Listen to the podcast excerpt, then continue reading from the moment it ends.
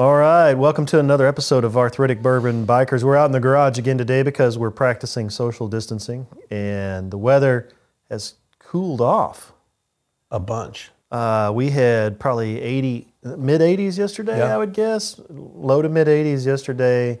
Today, the high is going to be 50, and tonight, there's a freeze warning. 30 Only degrees. Missouri. 30 degrees is supposed to be the low tonight.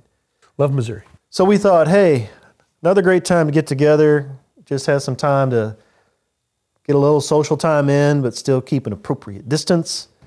Drink some coffee, sit out in the garage. So we apologize if there's echo, if you hear cars go by, you hear the mailman, birds chirping, whatever it is. Welcome to real life. So you had an idea for some topics. What's the topic of the day you want to start with?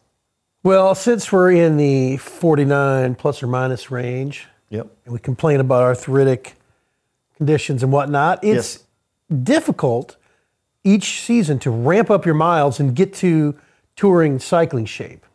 And I think we've both kind of had some experience with that recently. And uh, I wanted to talk about some tricks, Love tips it. and tricks. I love it. I love it. Definitely, you're coming out of winter and you're getting ready for touring weather and you want to get out there and do some rides. That's the hard part about coming into spring sometimes is getting your mileage up. And we talked a little bit about that in the last podcast where we were talking about pandemic cycling.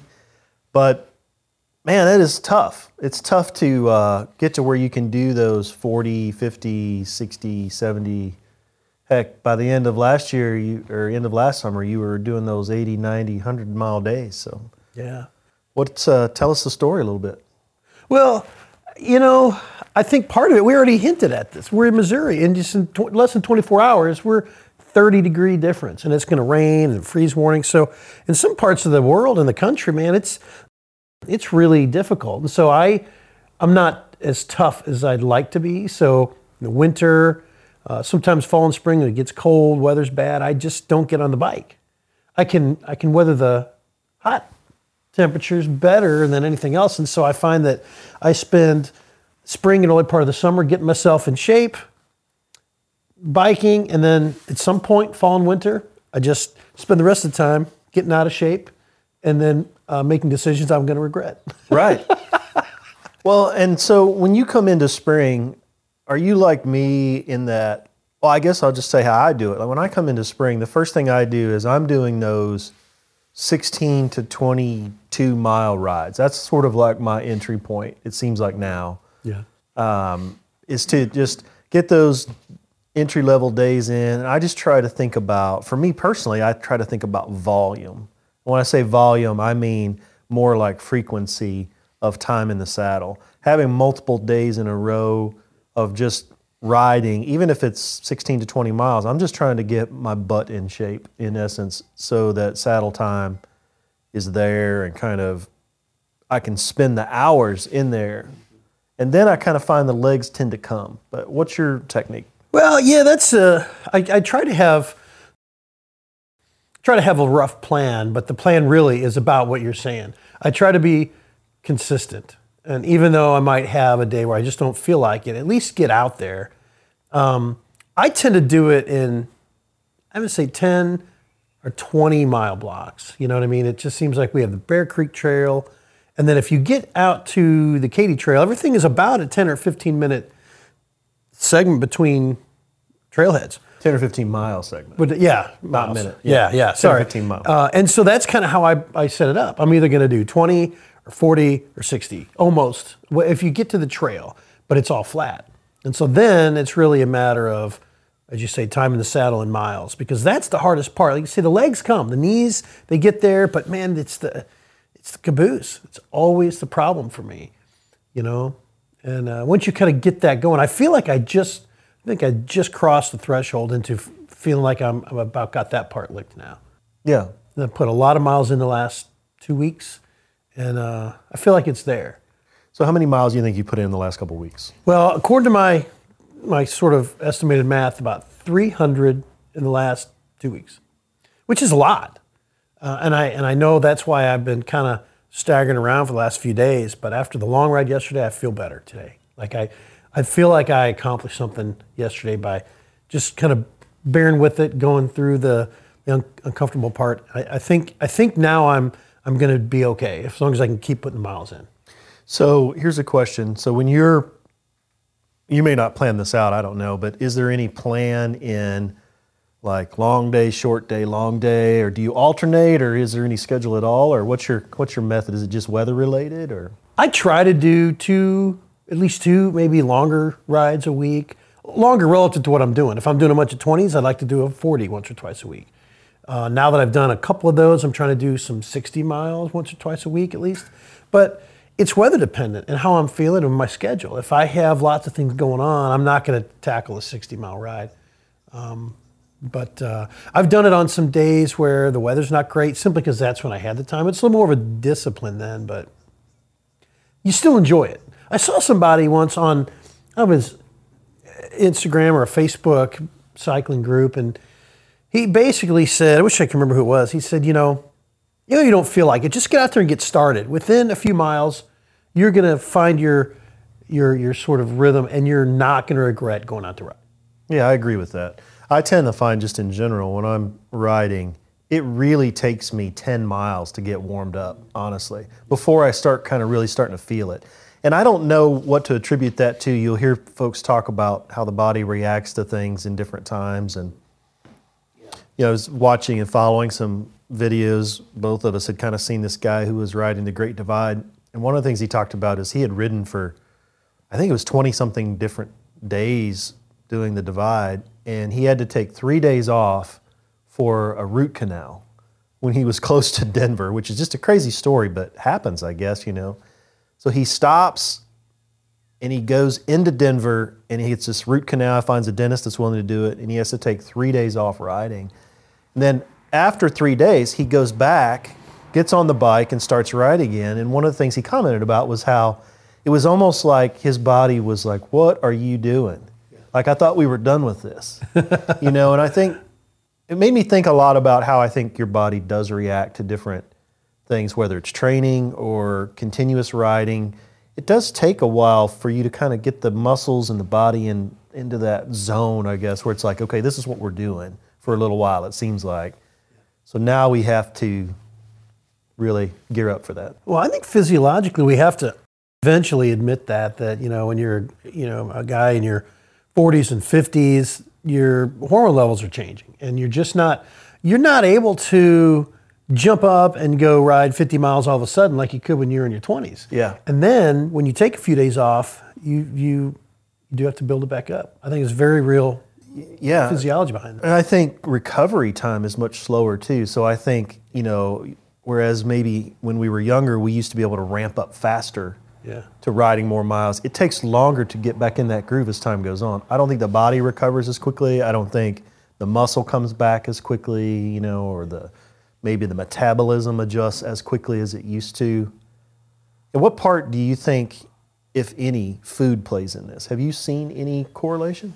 I bet it does. I haven't experimented much other than avoiding the bonk, you know. So if, when I'm going, you know, two to four hours at a time or so, um, and this is what I think helped me recently here, is I, I just think my body is less forgiving, and so I've been more intentional about eating a snack about every hour, hour and a half, maybe just a little Larabar or something, whatever it is, you know, whatever your choice of sort of uh, cycling fuel is, do that.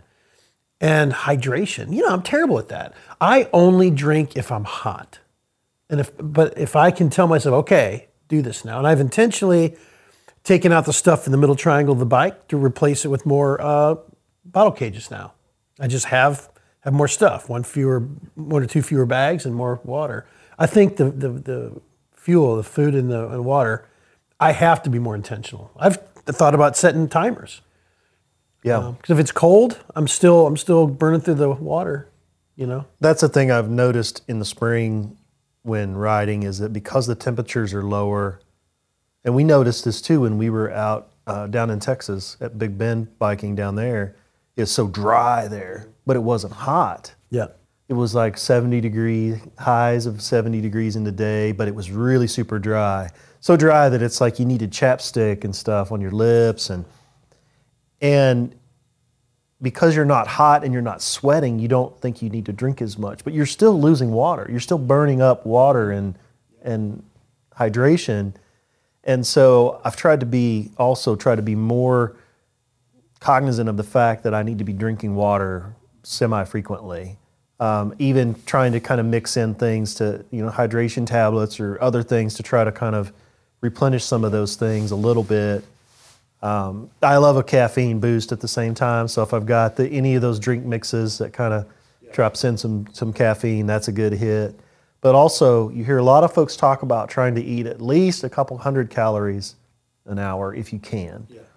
Now there are you're still you're still fighting a losing battle. So like the average person at our age group is probably burning somewhere. It depends on your pace and what you're doing, obviously, but you're probably burning somewhere between 400 and 500 calories an hour if you're continuously pedaling at a 10 mile an hour pace, let's say. Yeah, yeah. So you're still losing ground at that rate. Yeah, yeah. But just having something in the body so it just keeps coming back. And I think for me, a big difference is a good a good breakfast. Starting out the day with some food and and then when you're getting home, putting that back in. I try to eat a dinner that's definitely a heavy protein dinner, uh, but also just not being afraid to eat food uh, and kind of replenish that so you can recover a little bit. Yeah, I've been doing a better job of that too. Trying to, again, I think the older you get, the more important it becomes. Yep. You know, because you just can't go eat the crap and feel good about it. We talked yesterday about how you know those things aren't as available on the, along the trail as they have been historically too. So you got to plan and take more stuff along. But I think that helps your rides, yeah. you know, be more successful for the distance and keep your kind of fueled up for the for the long haul. But I did find myself kind of craving kind of at, at the longer point in a ride the other day. I kind of wished I'd have had some kind of a of a sugar hit, a glucose hit Yeah. or something. I didn't have anything. So, Yeah, you know, I had kind of consumed my snacks for the day and I was on my way back. And I didn't have a long distance to go, so it wasn't a big deal. I only had like seven or eight miles to go. But at that moment, my, it was almost like I was craving, like, man, I wish I had a, a gummy bear or, you Yeah. know, just anything, like Yeah. any kind of a little glucose hit. Well, You know what's funny? The way I've been doing things now is because we're under this, uh, you know, this pandemic. So we're trying to be solitary, away from everybody. Um, I have been putting the bike in the car and driving somewhere between 15 and even 40 miles, and then getting on the trail and going to a. And I like that because it's a place of the trail I haven't been in a long time. It's just you know change up the scenery, but um, it's less crowded for sure. But then what you find is if you start feeling bad, you're thirsty, you're hungry, you start having some mechanical noises, and you're thinking, oh crap.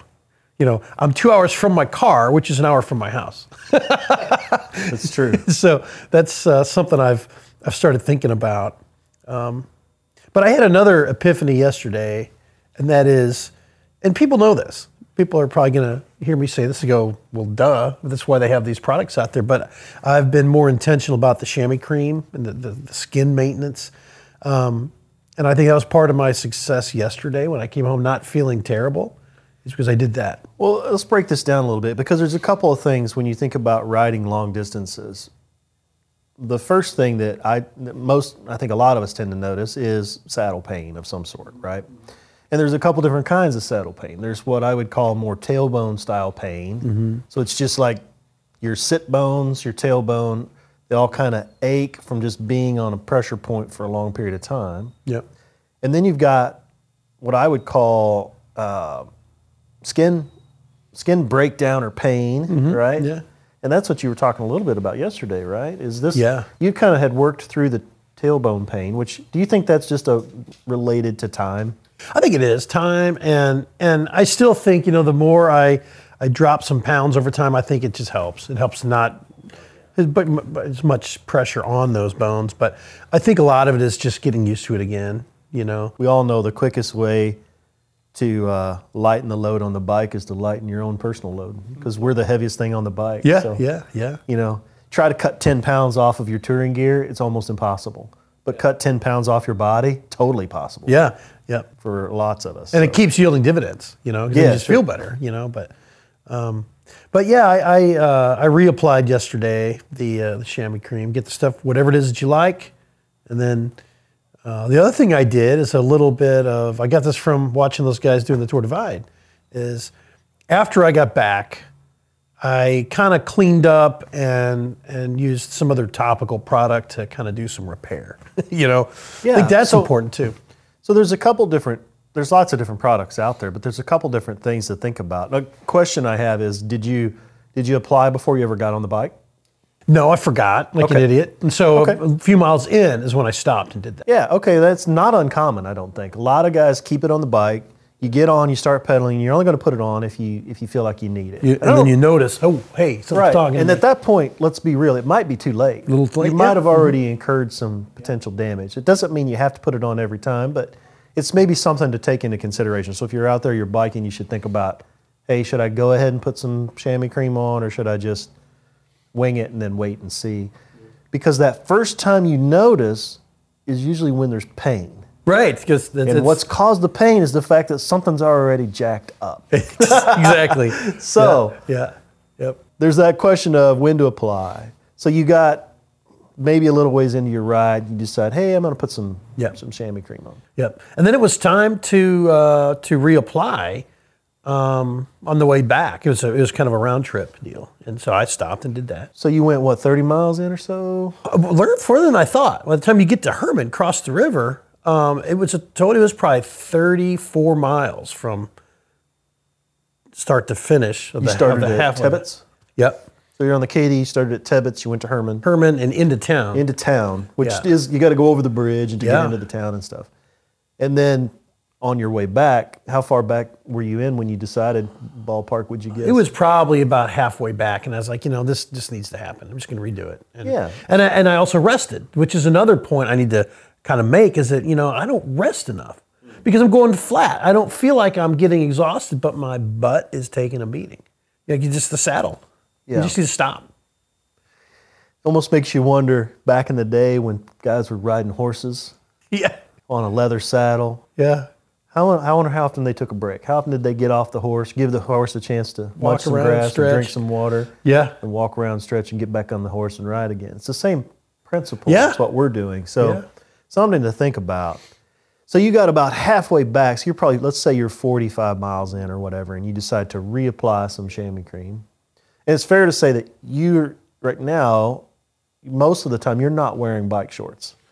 you're don't just like doing normal, just your normal gear, normal shorts, all that kind of Yeah, stuff. yeah. So you reapplied, and then when you get back to the car, the one of the important components everybody needs to think about is cleanup. Yeah. Yeah.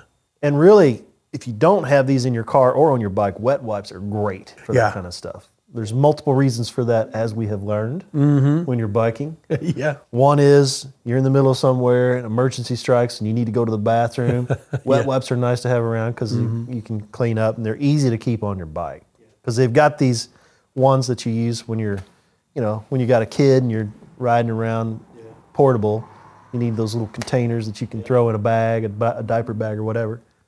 And they're also great to clean up your hands and stuff if you're out somewhere and you need to Yeah. work on something. If you had to work on your bike or something and your hands got real dirty, Yeah. Yeah. especially if you're a chain person, you got grease all over your, you know, greasy, oily chain or whatever. Wet wipes are great because they'll clean up your hands really well too. So if you're out there and you need that, Well, let's do something then. Uh, most people know we, we're in healthcare, and particularly older adults, nursing home patients, long term care. And any person that's had any experience in long term care is going to tell you that um, you've got to keep skin clean to keep it healthy. And you know we're, we don't have the same problems that the elderly do in these situations. But when you have sat on a saddle and had sweat and just debris, and you know what I mean, you're just you're working. You're really doing some uh, some some serious activity.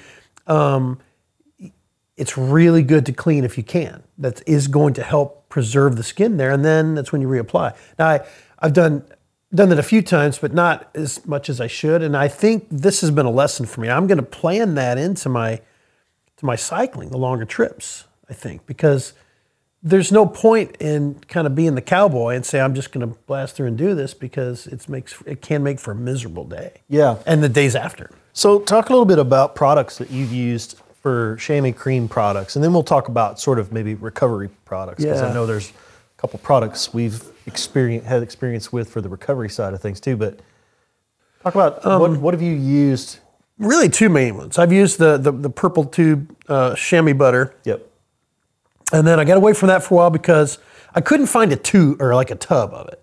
I found a tub of the stuff called buttonhole cream, and it has a lot more ingredients and feels like menthol or something in there. You know what I mean? And I like the product, but um, I think I'm drifting back toward the, the chamois butter actually right now. Me too. I, that's what I use. Have always used when I use it, and I've been happy with it. So I've never experimented with anything else. The other thing I liked about it was it came in those nice little small Yeah. packages. Like you Mm-hmm. could go to the bike store and just get a little cardboard package. And I found personally, I found that little package would last me a long time because I didn't use it a whole lot. Yeah, Now, yeah. Mm-hmm. maybe I need to consider using it more. You Yeah. know, but longer rides and stuff. I, I'm gonna I'm gonna actually make an effort to to you know have more of a supply. Um, um, and the other thing, the wipes. You know, there's a there's like any kind of really good wipe that's not you know. Um, sometimes you get what you pay for. You know, some of the some of the lesser like scented things and stuff don't really care about that. I care about just kind of getting things clean and you know yeah. but uh, it, I, I haven't messed much with recovery products, you know. Yeah, I think the one that we, I- think this is the one you're probably referring to, is the Mary Kay product that Yeah. Mm-hmm. your wife kind of turned us on to. Real thick emollient. Yeah, it's a that stuff's like magic, Yeah, really is. um, and it's magical for lots of different things. But uh, it, it's really kind of a, it's really thick. I guess is I don't know how to explain it. Yeah. It's really thick. It's very very creamy. Yep.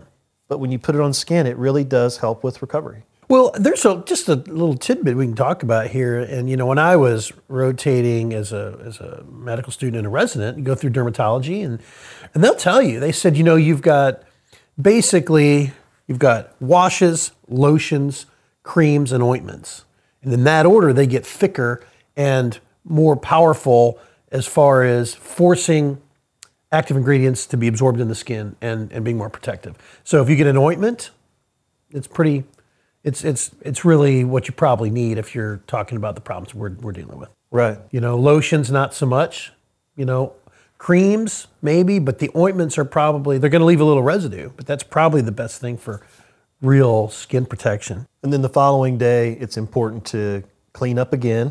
yeah Um, whether that's, hey, you taking a shower in the morning, or hey, you're getting up to ride day two after a tour or whatever.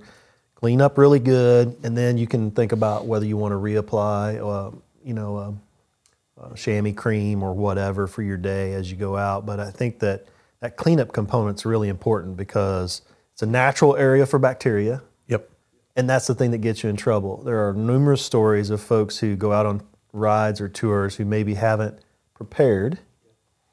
They get into the ride. I'm thinking about one particular story, and they develop some saddle sores that they can never successfully get healed while touring. Yeah. Because once you have those sores, you're going to continue to irritate them by being in the saddle. So you got to cut this off before it reaches that Yeah. point. If it reaches the point where it gets sore to, to saddle sores, we're talking open skin of some type, then you got potential problems. Yeah, yeah. And that's that's why I like to kind of think of this as a, a ramping up process because you're not only getting all parts of your body kind of ready for it, but you're learning what your body does, what your skin does, and you're getting it sort of toughened up. And the other thing is, you know, you you, you kind of figure out what kind of clothing you need. You know what, like if I'm not going to wear uh, padded bike shorts, I really have to have some kind of plan about what kind of underwear is really good for what I'm doing. You know, uh, and make sure I have some, and and make sure I'm keeping my laundry up because if I'm all out of those clean underwear and I go with something else, I'm probably going to develop a problem. Yeah, that changes the whole Yeah, the chemistry set. It In does. essence, It I mean, does. It's- you're it's talking about it's an experiment, you know, you threw in a new variable. yeah, yeah. Some different Like, kind roll of the dice, see what happens. So that's why we all kind of develop the gear we wear and the clothing and all those things. Mm-hmm. And all of that, it changes as the weather changes too. Which is a real Achilles heel of mine. I do not like the cycling clothes that are widely accepted. I don't like the jerseys. I don't like the pants. Um, and so I, it's always a struggle with me. I like to wear stuff that I could easily bike, hike, or go to happy hour in. To me, to me, that's that's it. And there are clothes out there that you can you can use. I you know, you kind of get what you pay for. But um, I, I just I like that. I like the versatility in my in my clothing, and so I, I don't like to be. I've just never been comfortable in the biking gear. So let's talk about you're not wearing bike shorts since this is all related to you know sort of like saddle pain and getting through this. What is your go-to choice now for underwear style Yeah. clothing? So you know, this is funny because hi, my name's Jerry, and I have an Instagram problem. I will, I will be a an, an impulsive Instagram purchaser. Ah, Instagram don't don't listen. Um, and so I came across an ad for this underwear. They're called Jumper. Um, a guy they made it like I think bam, uh, bamboo, not bamboo fiber, mint, mint fiber, something like that. And uh, it's an old paratrooper started this clothing line, and I, I bought some, and I really like them. I really do like them. I find that the the waistband gets a little bacony. You know what I mean? But so far so good, and I really do like cycling in those pants, those, those, that underwear. Now, is that a shorter leg or a longer leg? It's kind of Okay. mid thigh. It's not real long. So mid thigh length style. Yeah, at least maybe at different lengths. That's that's what I ended up. With. Yeah, no, that's fair. I I like those. I like those. I I, I can't speak to the longevity because I haven't been using them very long now. Yeah. I have three pair. So is that fiber more? Would you say it's more like an artificial fiber or more like a cottony style, or like the feel? You know what I mean? Because Yeah. most people can relate to the traditional old cotton style underwear versus a polyester style underwear. Because a lot of the athletic gear underwear is more polyester. It's style. mixed. You know, it is a it's a natural fiber. I'm sure it's mixed with something. I should have paid closer attention. Oh, that's good. But, Nice but I think it I think it feels more cottony to me. feels like a like a kind of a a tight but flexible. so it feels more natural Yeah, to you, like a I'm- more natural fiber. Yeah, I, I, I like it. Do you, Um, do you remember what the cost was for a pair? They're not cheap. Um, they're like, I want to say around twenty bucks a pair. Yeah. You know, so it's it's a commitment, and I was like, well, I've struggled with this for a while. I've tried to find the underwear. I bought some merino wool underwear, and those just really didn't last. Maybe I bought the wrong brand. I don't know. Um, some of the like Under Armour type stuff that are tech gear, I kind of like those, but not so much for cycling. They're too More thin. more athletic style. Yeah, yeah.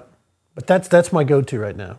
You know, the other the other problem that I've had with this has become an underwear conversation, which is kind of a weird thing to talk about, but it, it's it's real. It's a real thing to talk about with cycling.